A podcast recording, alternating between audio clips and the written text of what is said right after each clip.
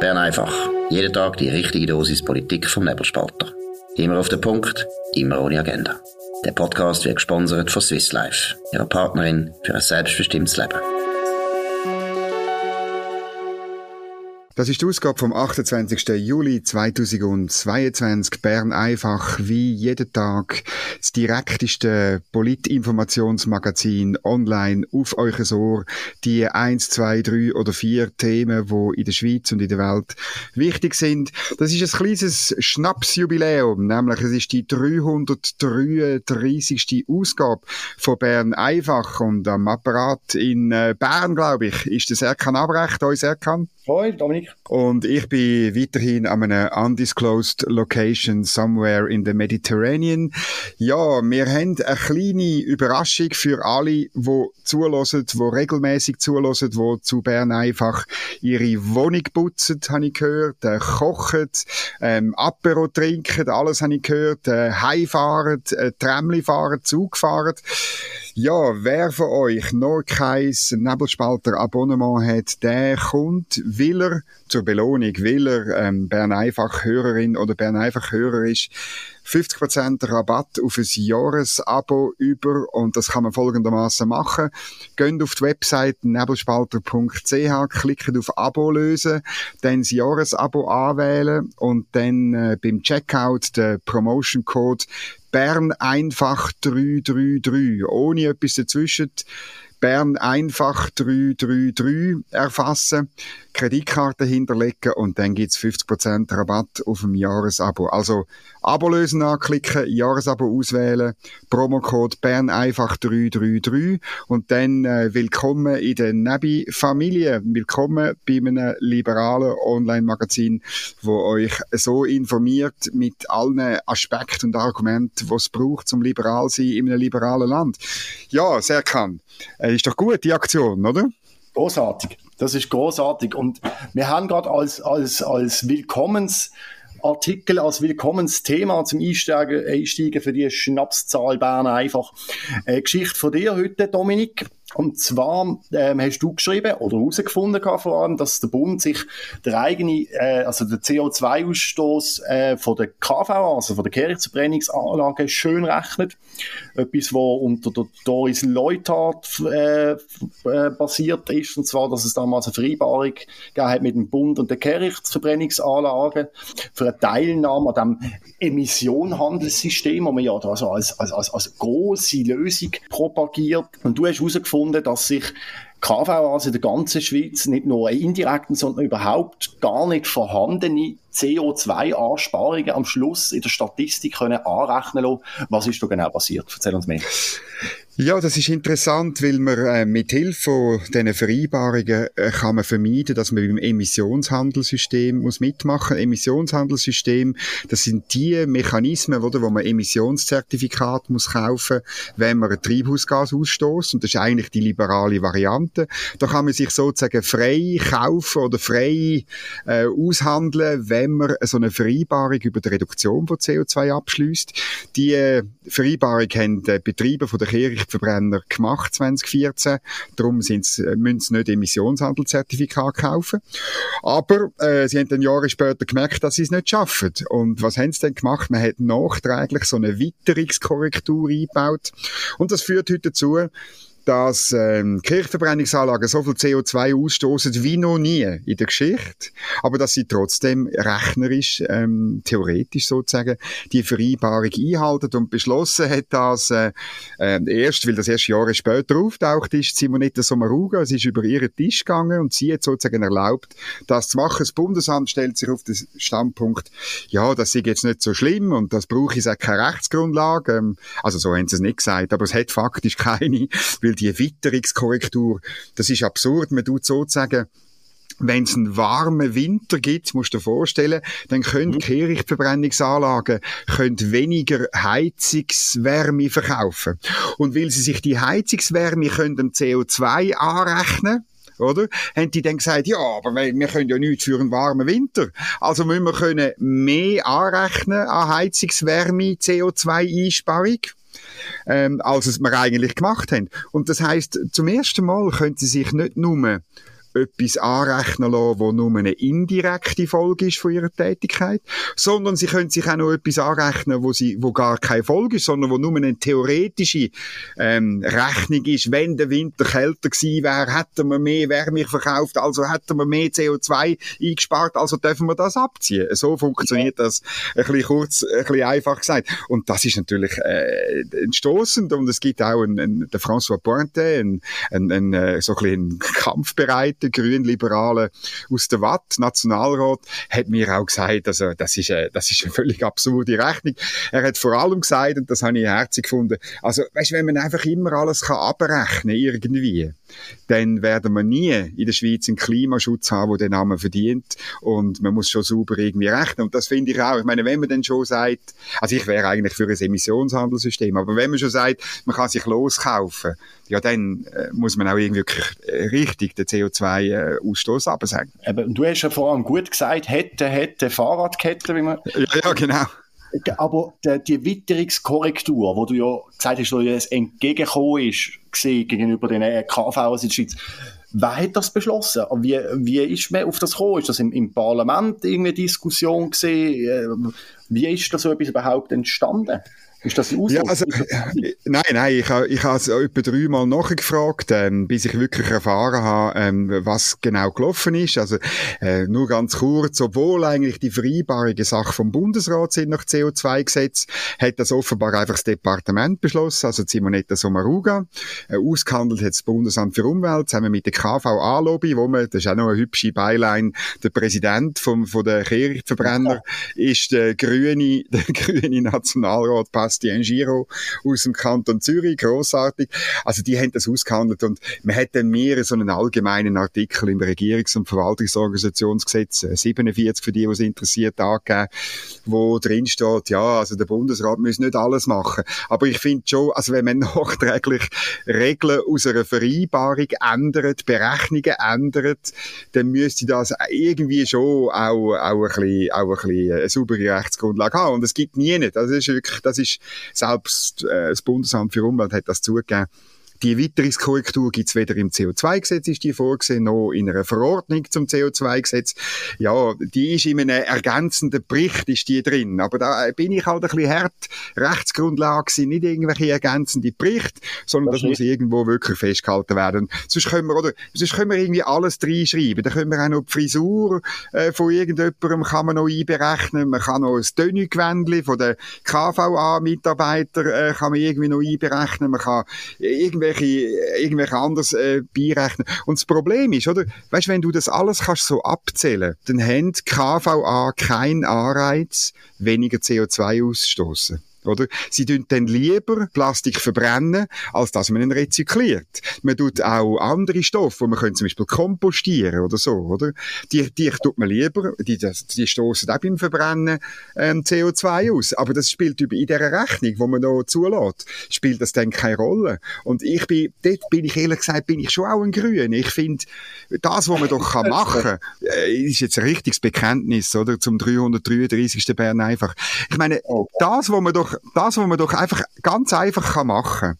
Ein bisschen Abfall trennen, ein bisschen kompostieren, ein bisschen Plastik wiederverwerten. Gott vertelle, das soll man doch machen. Und da gibt's noch eine lustige Geschichte, die in meinem Artikel nicht vorkommt, aber da bleibe ich dran, wo die Migro Zentralschweiz hat selber Plastik rezyklieren und sozusagen gesagt, nehmt, wir geben euch einen Sack und ihr die Sachen sammeln und dann bringen das auf Mikrofilialen und wir tun mit Abfallverwertern, privaten Firmen, tun wir das machen. Da sind die, die KVA-Leute gekommen und gesagt, halt, halt, das verstoßt gegen das Abfallmonopol, das wir haben. Der Plastik gehört uns und wir den verbrennen. Oder? Da siehst du, wie absurd das ist. Und die Spitze, die Spitze von dem ist der Bastien Giraud, der Oberplastikverbrenner vom Land sozusagen. Ist ein grüner Nationalrat, wo sich bei jeder Gelegenheit für so Kreislaufwirtschaft, grüne, nachhaltige Wirtschaft stark macht. Und ich habe ihn jetzt äh, während zwei Tagen probiert zu erreichen. Er ist nicht erreichbar, aber ich bleibe dran und äh, ich, hoffentlich kommt er mal aus der Ferien zurück und dann erreiche ich ihn sicher und stelle ihm noch drei, vier böse Fragen. Das, das hoffen wir auch schwer. Und ich finde jetzt wirklich, du sagst es, das muss jetzt den lieben Zuhörerinnen und Zuhörern im Kopf bleiben, in der Hirnrinde eingraviert, der Plastikverbrenner Bastien Giraud. Er ist es nämlich. Und das, das finde ich schon sehr ironisch, dass ausgerechnet auch seine Lobby, seine KVAs so am Grüseln sind und gegen andere Konzerne gerade mit irgendeinem Gesetzesartikel vorgehen, während er offenbar da noch äh, eine Schützenhilfe bekommt aus dem Bundesamt für Umwelt, wo jetzt, ich habe das auch gelesen, wo ich empörend gefunden habe, wo irgendein Verwaltungsorganisationsgesetzartikel irgendwo rausziehen, um irgendetwas rechtfertigen. Das ist für mich so eine, ich nenne das manchmal so ein bisschen Beamte-Pinata, man tut sich die Augen zu und dann nimmt man so irgendwelche Gesetze und haut mal drauf ein und irgendwo stimmt, da ist dann etwas tatsächlich drin, wo man dann kann Sehr gut. überhaupt nicht da. Genau. So, und äh, jetzt gehen wir noch weiter ähm, zu einem Thema, wo nicht nur die Schweiz bewegt, sondern die halbe Welt gefühlt. Wir haben gestern schon darüber geredet, über das Thema von der kulturellen Anreicherung in der Lorraine, also in der Brasserie Lorraine, hier in Bern. Ähm, und äh, um, wo es um eine Regenband gegangen ist, die nicht mehr hat dürfen spielen. Das Konzert müssen abbrechen, weil sie eben weiss sind und ein paar von ihnen noch Rastas tragen und das dürfen weisse Leute nicht. Und sie, und Reggae dürfen sie erst recht nicht spielen. Mittlerweile gibt es Schlagzeilen in England, Schweden, Deutschland, äh, Ungarn, äh, Holland, you name it. Ähm, auch auf dem Nebelspalter haben wir uns damit auseinandergesetzt. Ähm, wie geht es weiter? Wie sieht es aus? Ja, unser Kollege Daniel Wahl hat ein äh, tolles Interview gemacht, das ich wirklich allen zum Lesen empfehle, ähm, mit dem Samuel Althoff. Er ist äh, psychologischer Berater und ist Experte für Extremismusprävention aus Basel und er, oder, das ist, äh, das ist interessant, was er, was er sagt, wie er den Vorgang einordnet, oder? Ähm, er, er sagt, es kann schon Situationen geben, wo kulturelle Aneignung ein Problem ist, oder wenn man, wenn man irgendwo durch das äh, respektlos macht und das das finde ich ja wichtig. Kulturelle sollen sich respektvoll begegnen, oder? Aber er sagt ganz klar, ähm, zu dem, was da passiert ist in der linksgrünen Brasserie Lorraine in Bern, da sagt er ganz klar, äh, das ist, das ist äh, letztlich eine ideologisch unterleitete Geschichte gewesen. Ähm, er, er tut sogar sagen, es, es, es, hat, es hat etwas eigentlich von Rassismus selber, oder, wenn man, wenn man das macht. Und ähm, das ist, das ist komplett absurd, weil dann, weil dann die Folgen irgendwie wären, äh, äh Beiz zum Beispiel, sagt er, ist ursprünglich ein jiddisches Wort, wo in unserem Wortschatz mhm. drin ist. Also die, die, die, die Brasserie dürfte sich also nicht einmal mehr Beiz nennen und das geht so, äh, es geht nicht, oder wir können das nicht unter Rassismus subsumieren, was, was, was da, wenn da irgendeine Band auftritt, wo sich seit Jahren mit dieser Kultur auseinandersetzt, respektvoll und auch, weil sie das gut findet, am Schluss eben äh, Rasta äh, Locken hat und äh, Reggae-Musik macht sie identifiziert sich auch mit dem Ganzen. Also ich habe jetzt auch dort ähm, die Interviews auch ein bisschen geschaut mit der Band Lauwarm. Ich meine, Reggae ist nicht für alle, ist jetzt auch nicht meine Musik, ehrlich gesagt, aber wenn sich Leute mit so etwas und dieser Lebensform identifizieren, du hast das wirklich gesagt, es geht ja nicht darum, die Kultur abzuspielen, sie zu vernichten, sie, sie in eine Ecke zu tun, das wäre ja dann das Rassistische sondern es geht darum, das Zelebrieren und, und, und Fortführen. Das finde ich schön. Und das habe ich, da tut mir auch die Musiker ein bisschen leid von dem Lauwarm.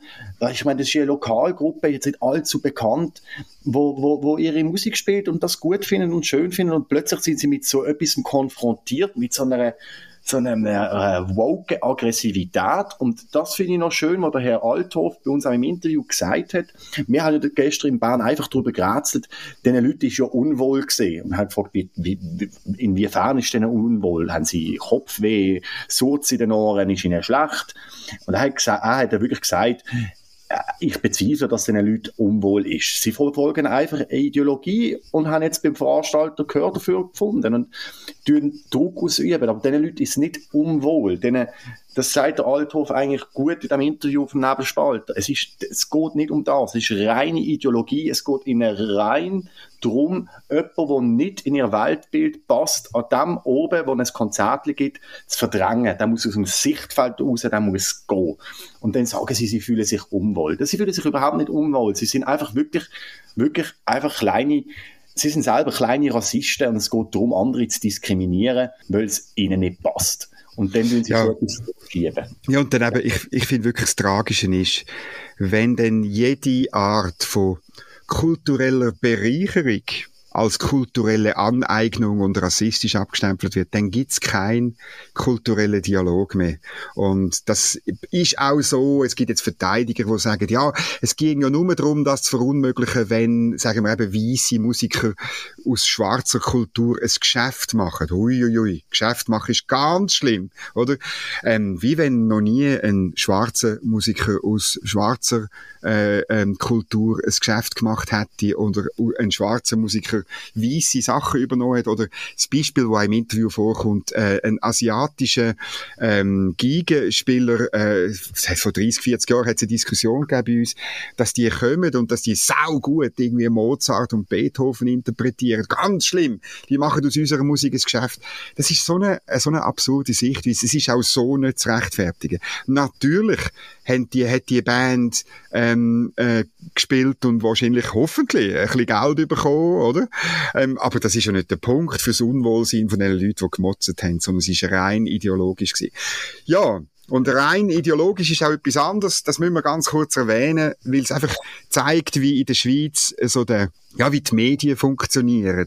Ähm, wir sind ein bisschen mitbeteiligt, sage ich jetzt ein bisschen als Disclaimer.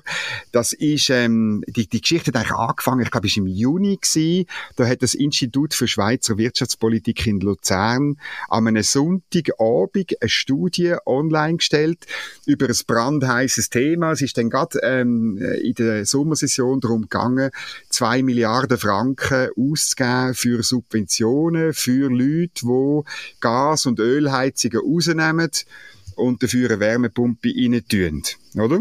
Mhm. Und ja. die, hätten sollen, die Idee ist so ein bisschen 10.000 Franken denen zu geben. Und die haben eine Studie gemacht, wer von dem profitieren wird. Und das ist ganz eigentlich ein furztrockenes Papier. Es ist äh, wahnsinnig trocken geschrieben von zwei jungen Ökonomen, die einfach ganz super herausgefunden haben, profitieren und alte, reiche, alleinstehende Leute. Also wirklich, weißt die obersten 30 Prozent von den Vermögenden habe ich jetzt gerade noch im Kopf und so weiter. Wir haben dann, wir haben dann das beschrieben. Ich habe dann, äh, ich habe das später mal gesehen, habe das noch, ja, schnell abgeschrieben. Es ist auch sehr, äh, so geschrieben, geschrieben gewesen, dass wir da nicht wahnsinnig viele müssen machen. Und dann ist es losgegangen. Äh, lustig ist es also zuerst hat sich die Republik furchtbar aufgeregt darüber.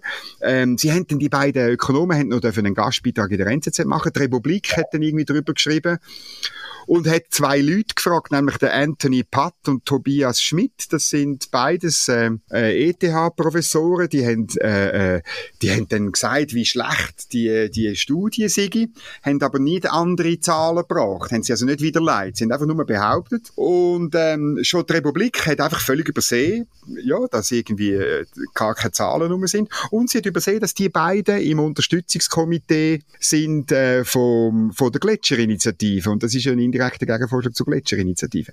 Und jetzt haben sie auch noch in der, e und ich habe mich, ehrlich gesagt, da habe ich, hat mich ein bisschen aufgeregt, weil du musst doch das offenlegen, oder? Also, und jetzt ist lustig, in der NZZ dürfen sie jetzt auch noch mal schreiben, einen Gastbeitrag. Und sie dürfen wieder einfach behaupten, dass die Studie nicht stimmt, ohne eine einzige Zahl, ein einziges Faktum oder eine einzige Studie zu bringen. Und die NZZ das tut mir besonders weh, weil ich dort schon das Gefühl habe, die, die haben eigentlich noch eine journalistische Ethik, oder? Aber auch ja. die NZZ schreibt kein Wort, woher die beiden äh, Professoren herkommen. Und das ist natürlich eine Katastrophe für die Glaubwürdigkeit von der NZZ, aber auch von der ETH. Ich meine, die Schule ist einmal berühmt gewesen für Fakten, für Wissenschaft. Und jetzt hat sie einfach zwei Leute äh, in ihrer Reihe, die sich Professor dürfen nennen, die einfach Zeug behaupten. In einer Entgegnung haben die beiden Ökonomen bei uns dann geschrieben, sie haben die beiden Professoren aufgefordert, zum Fakten und Zahlen zu liefern. Und es ist einfach nichts gekommen, oder? Also die ETH ja. hat offenbar Professoren in der Reihe, die bloße Aktivisten sind für eine Volksinitiative und die NZZ und die Republik tun es nicht einmal offenlegen. Das finde ich, das habe ich das Gefühl, das muss man jetzt einfach nochmal erwähnen. Das finde ich, weißt, ich finde es auch richtig, dass du das ansprichst, weil wir haben ja allgemein ein bisschen das Problem mit der Akademie nicht nur in der Schweiz, aber vor allem in der Schweiz, dass sich Wissenschaft und Aktivismus immer mehr vermischen. Das, da haben wir auch, den, ich nenne jetzt den Namen nicht nochmal, aber wir haben auch einen sehr bekannten ähm, Klimawissenschaftler an der ETH, wo, ganz klar ähm, bekennt dazu ähm, und was, also zu, zu, zu äh, bestimmten Massnahmen von der Politik. Und das finde ich das Problem auch immer dahinter. Früher haben Wissenschaftler ja immer gesagt, haben Problem ähm, offengelegt. Und die sind natürlich immer umstritten. Da gibt es die Studie oder andere Wissenschaftler widerspricht wieder und sagt, nein, du hast das nicht richtig gemacht. Aber grundsätzlich haben wir gesagt, schau, das ist das Problem. Aber bei den Lösungen, die dann noch in der Politik ja ausgehandelt werden, haben sie sich aber nicht dazu geäußert. Oder selten oder sind auf der Seitenlinie gestanden, haben das betrachtet. Und immer mehr hat sich das wahnsinnig vermischt. Der Aktivismus, der politische Aktivismus. Wir zeigen euch das Problem auf und wir haben auch gerade die Lösung dazu. Und wenn jemand widerspricht, dann sagt man, das stimmt nicht, du hast nicht richtig geforscht. Das ist so eine, ist etwas Grusiges. Und wie du auch richtig sagst, es ist schade, dass das jetzt bei der NZZ passiert. Schön habe ich ja noch gefunden, Du hast ähm, damals ja auch die Republik, wo ursprünglich ähm, die, die Professoren bei sich hat, konfrontiert mit dem. Da hat der, der zuständige Journalist, der Elia Bülle, hat ihr dann auch geantwortet, er hat gesagt, ja, das habe ich mir nicht gewusst, sonst habe ich es mir ja geschrieben. Also ja. das haben wir jetzt nicht können wissen.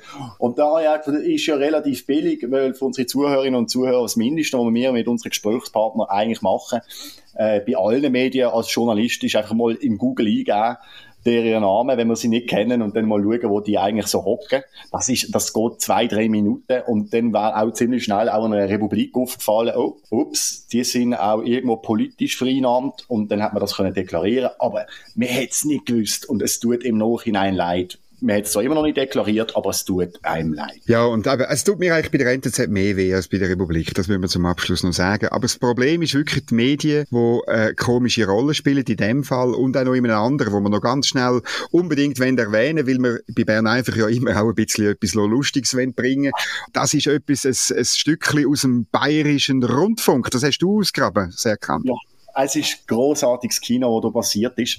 Der Bayerische Rundfunk hat ein Podium gemacht, ein Live-Podium. Also, man muss auch sagen, öffentlich-rechtlich als Bayerische Rundfunk, also für Zwangsgebühren bezahlt. Und hat ähm, ein Thema lanciert für Schüler, für Jugendliche und Schüler zum äh, Thema äh, Gendern. Und da hat es ein Podium gegeben mit vier Personen drauf. Drei sind pro Gendern gesehen einer dagegen. Und dann hat man lang, lang darüber diskutiert, eben, warum man das muss machen, um die Minderheiten zu inkludieren und, und, und. Und dann hat man unter den, unter den Schülern und denen, die zugelassen haben, wir haben können äh, partizipieren an dem Ganzen, eine Umfrage gemacht. Was sie jetzt nach dieser Diskussion vom, vom Gender halten. Absolute Mehrheit hat gesagt, ist ein Schwachsinn, das Gendern. Und dann ist die Moderatorin vom öffentlichen Recht, Rechtlichen ist ein bisschen perplex gewesen ab diesen Resultat. Und hat dann irgendwie gefunden, okay, ja, äh, okay, das ist jetzt, ist jetzt halt so, ähm, vielleicht müssen wir die Diskussion in einem Jahr nochmal führen, weil irgendwie so, sie lassen durchblicken, okay, offenbar haben unsere Zuhörerinnen und Zuhörer das Problem nicht verstanden und sind nicht der gleichen Meinung wie wir. Das sagt schon erstens viel aus über das Öffentlich-Rechtliche. Man muss aber auch sagen, die Moderatorin vom Bayerischen Rundfunk ist eine ehemalige Politikerin mit dem Namen Claudia Stamm, die ist Grüne im Bayerischen Landtag, ist dann austreten, hat ihre eigene Bewegung gegründet namens Mut weil ihr die Grünen nicht links genug gesehen sind. Das muss man sich auch mal auf die Zunge gehen lassen. Und ist jetzt einfach Moderatorin beim Bayerischen Rundfunk, wo mit Jugendlichen eine Stunde lang will, will überzeugen davon, warum Gender richtig ist. Und nachher sagen die Schüler, nein, wir finden das eigentlich ein Schwachsinn und sie dann auch nicht weiter weiss. Und dann finden, dann müssen wir halt die Diskussion wiederholen. Genau, also das, das finde ich der Höhepunkt, oder? Also wenn das Resultat nicht äh, so ist, wie sie will, dann muss man halt die Diskussion weiterführen und weitermachen. Dass es irgendwie auch könnte anders sein, als sie ihrem Weltbild äh, hat, das kommt ihr nicht vor. Und das zeigt, auch sie ist keine Journalistin, sie gehört nicht in ein Medium, sie soll wieder zu ihrer Partei zurück oder wo auch immer. Wenn sie für das Spenden überkommt, dann ist in Ordnung. Aber es geht nicht, dass Journalisten so schaffen. Beim Nebelspalter schaffen wir anders anders. Ich wiederhole nochmal unsere Überraschung. Ähm, es gibt 50% Rabatt aufs Jahresabo für unsere treue Zuhörerschaft von Bern einfach zur 333. Ausgabe. Geht auf die Homepage, drückt auf Abo lösen, dann äh, das Jahresabo anwählen, beim Checkout der Promocode Bern einfach 333, alles zusammengeschrieben. Ich wiederhole, Bern einfach 333 erfassen, Kreditkarte hinterlegen und schon habt ihr ein Nebi-Abo mit 50% Rabatt. Das Angebot ist gültig bis am 1. August. Also schnell jetzt auf die Website gehen, das geht machen und willkommen in der Nebi-Familie. Das ist es von Bern einfach die 333. Ausgabe. Danke fürs Zuhören. Dünnt uns abonnieren mit dem Code, aber natürlich auch auf äh, Apple Podcasts, auf Spotify und überall, wo es Podcasts gibt. Ich wünsche allen einen wunderschönen Abend. Wir hören uns morgen wieder um die gleiche Zeit auf dem gleichen Sender. Merci vielmals und auf Wiederhören. Das war Bern einfach, immer auf den Punkt, immer ohne Agenda. Gesponsert von Swiss Life, ihrer Partnerin für ein selbstbestimmtes Leben.